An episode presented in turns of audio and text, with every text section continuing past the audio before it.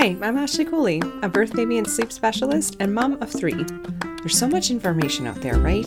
This show is dedicated to helping you clear out the noise so you can figure out what will work best for your baby and your family. If you're looking to learn more about your baby, gain more confidence in your parenting, and get as much sleep as you can through it all, you've come to the right place.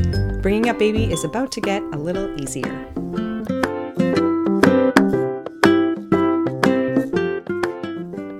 Everybody, welcome back. As you can probably tell from the title of this episode, I'm going to be getting a little personal here. And the reason I'm doing this is because I feel like we need to have more of these conversations. Also, what I would have done to have heard maybe a similar story when I was in the midst of, of this stuff. So, my background is in health promotion, and I worked in a mental health organization for a good 10 years before kind of making this whole career switch. But I've been working with people living with especially depression, anxiety, and I was very familiar with you know mental health and what to look for. And because of my line of work and because of the things that I was continuing to learn in that avenue but yet I couldn't see it in myself while it was happening. Somehow it's it, you don't think of it. You can't turn and look yourself in the mirror and see what is maybe really going on so again, big time why I think it's important to have these conversations because, hey, if this helps somebody somewhere down the line, that's amazing.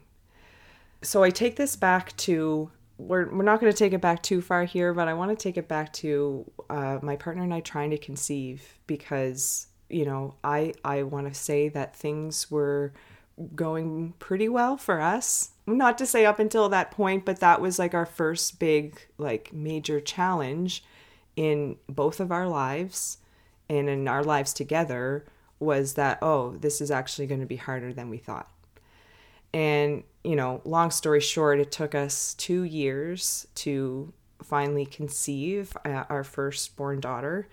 And we are so fortunate and feel so fortunate and grateful to have three daughters now. It just, it, there was a long time there where we just didn't know. And and it took a toll for sure. And we didn't realize it at the time. I didn't realize it at the time, just how much of a toll that it did take. I did suffer a few losses, some miscarriages within that time. Um, of course, there were lots of tests and doctor's appointments and things like that. Not lots, but you know, some. And you know, it was just a really challenging time. But but then we did get pregnant, so we thought, okay, well, you know, put that behind us. Here we are and uh, have our baby. And then thinking okay great like we, we we did it. We conquered it. We got what we wanted. This is this is wonderful. And it was. Of course it was. But then we were also thrusted into the newborn stage. And i keep saying we of course because my partner is with me during this. But as as a new mom and as a woman and as someone who wanted this her whole life you know what seemingly her whole life i've always wanted to be a mom. And as you know trying to conceive was difficult. And so we finally have our baby. This is what i asked for. This is what i dreamed about right? And it was. It absolutely was. But it was also i have a newborn and i what what do i do now what's going on i felt like it was such a steep steep learning curve anything other than that was well most of you probably have had newborns at some point so you get what I'm saying, I think. It was it was just such a steep learning curve and the sleep, ooh, the sleep. I mean, there's a reason I became a sleep consultant. I needed info and I wanted the all of it. so I I really took that to to heart. But, you know, all that aside, I look back on that time now that Ashley that had a newborn and thinking, "Oh gosh, girl, you needed some help you needed more help than you realized and you had a hard time asking for help. I still have a hard time asking for help, if I'm being honest. But that Ashley had a very hard time asking for help and she needed some in lots of ways. So again, this is why I'm having this conversation because some of you might be in that a similar situation and I want you to know that you're not alone. There is help and it's okay to ask for it. So well, let's speed this up a little bit. So we have a newborn. She is now a one year old. and I'm back to work and the stress of my work that I was not really into. I always talk about how it, it, it wasn't very important work and it's good work, but it just didn't resonate with me. So I was feeling the stress around that. I was feeling the stress around just having a, a toddler and daycare and daycare germs and all of those things that come up. And then we also wanted to try and conceive and have baby number two. So, with all of that stress going on, I really found myself focusing less and less and less on myself because there's more things piling up on the to do list, right? I started focusing more on all the life details, meals, getting pregnant again, the growing toddler, and all that comes with that, work stress, family life, money stress, all this stuff in life that the stuff that's just not going to end. That that stuff kind of keeps happening. You can't predict that. Life is going to happen, but it really kind of became like all that I was focusing on was my child, my family, you know, all the day-to-day stuff and nothing nothing proactive, nothing for myself. Nothing to to really speak of, you know? It, would just the focus was on other things. The to-do list was big and it was never ending.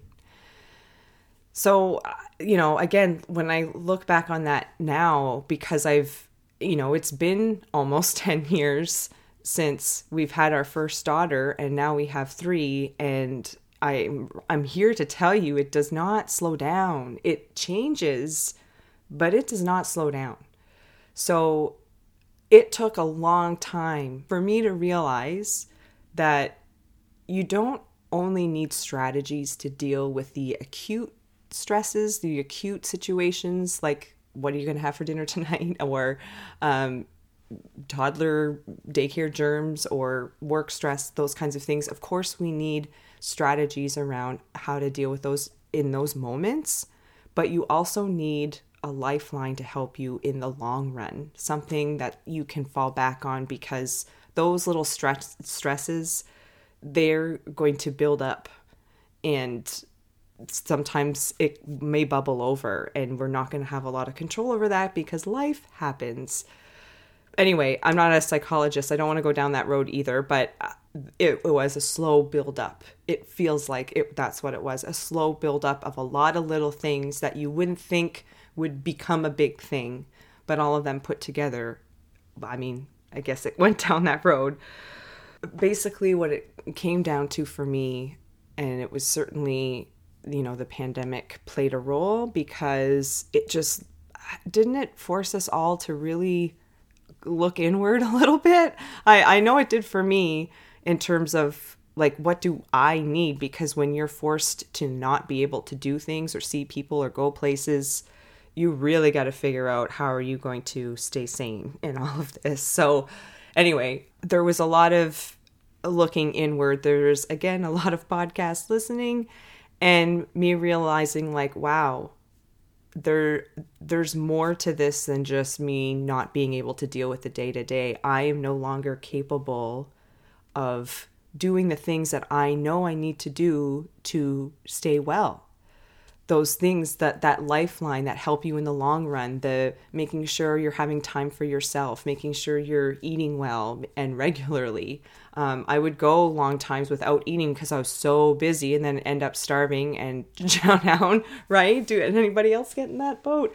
Um, because you know i'm working with everybody else or the only meals i would eat are the scraps of my kids whatever they don't eat for lunch like because it's too busy so all I was able to do was just deal with those day to day, moment to moment things and not prioritize the things that I needed for myself and for my own well being. I kept putting myself last. I felt like I needed to make sure that the kids were good first and then I'll take care of myself.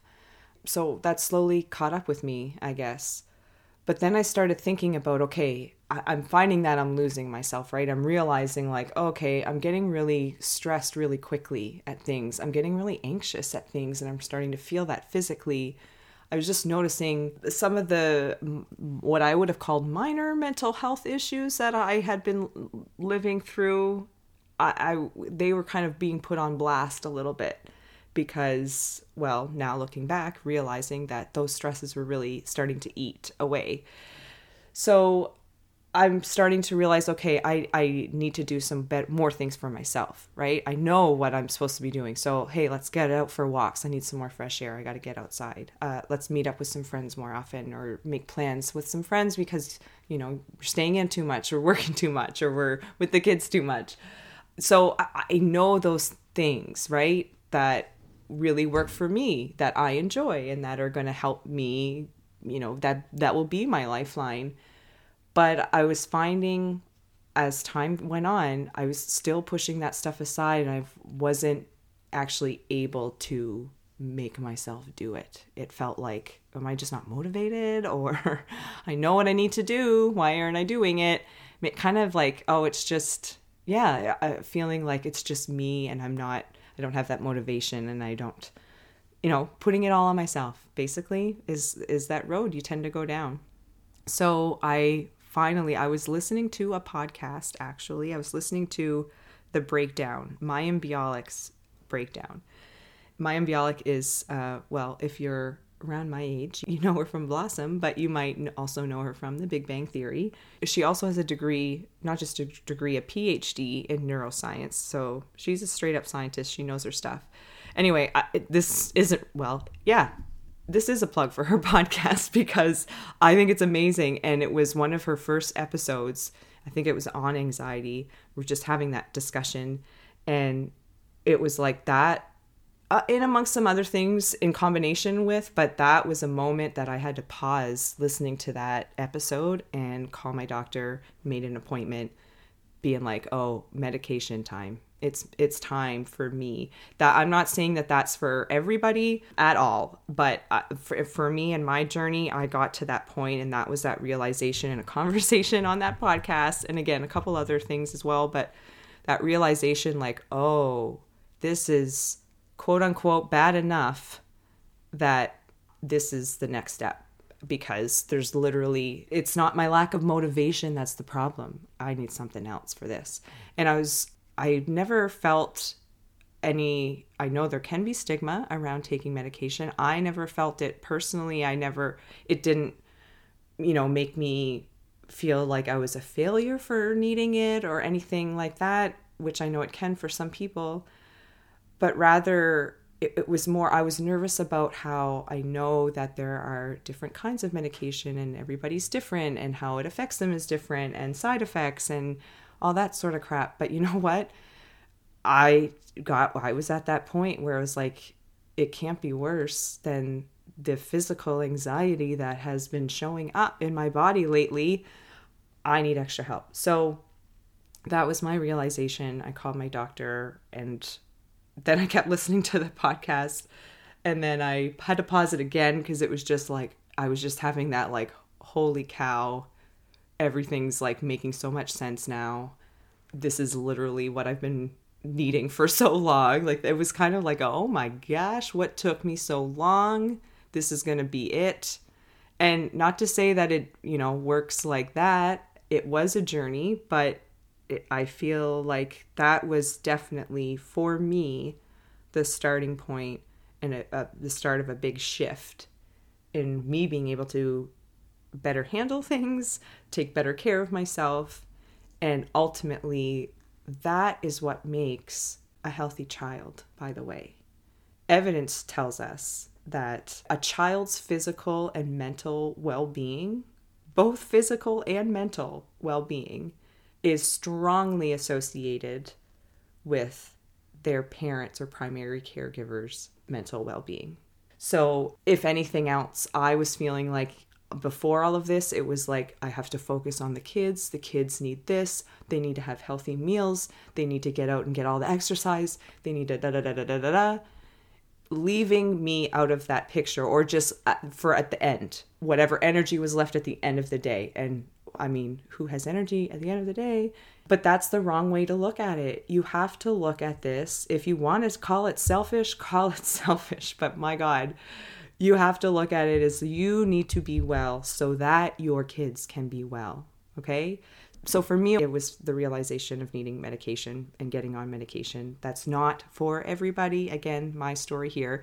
But the other things that I needed to do to crawl out of this and what for me medication helped me to be able to do carve out more, more time for me actually carve it out plan it put it in the calendar do the things that i need to do because if it's not in the calendar it's not getting done. So some other things i also did yes there was more me time but i also found some more ways and different hobbies and things things that i've always wanted to do and would otherwise say oh well i need to you know get the kids and all their activities first and then i'll see what what's left for me. And this time this year i did this this year guys it was the first time when I said, no, you know what? I'm going to pick an activity. Mine's on an evening, and we're going to have to shift everything around this because I needed to make that time.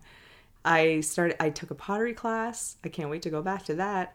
Walking more, just get, getting outside because that's super important. I, I don't always notably focus on my sleep, but I know I need to focus more on that. And so I have been doing that lately, and it definitely makes a difference.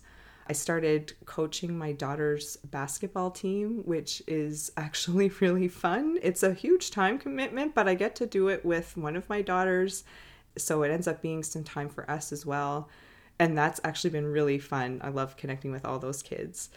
Oh, and you may have noticed if you follow me on Instagram or Facebook, I started doing cold dips and that has been an amazing thing to look forward to it's there's a lot of a lot of health benefits actually physical and mental health benefits to, uh, to cold water dipping so if you haven't looked into it you might want to google maybe google the Wim Hof method that's a great place to start cold water dipping in nova scotia there's a group on social media called cold play ns and uh, I follow them and they do some group dips sometimes. So anyway, go check it out. It could be, it might be worth it. I know you're scared of cold water, so was I, but it's actually quite amazing.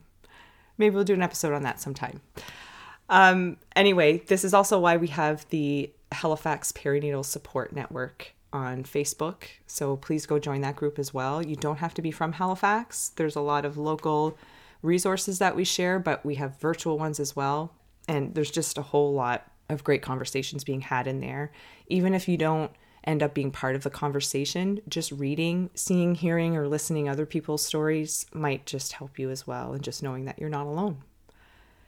That's all for today, guys. Thank you so much for listening. Give me a shout out on Instagram or Facebook, would you? Tag me at Birth Baby Sleep. I'd love to know how you're doing and uh, see if this if this episode resonates with you at all. Please share it because, again, you never know who could be needing this kind of conversation. Looking for more? Check out birthbabysleep.ca where you'll find prenatal classes, postpartum and new baby resources, and sleep support during the childhood years.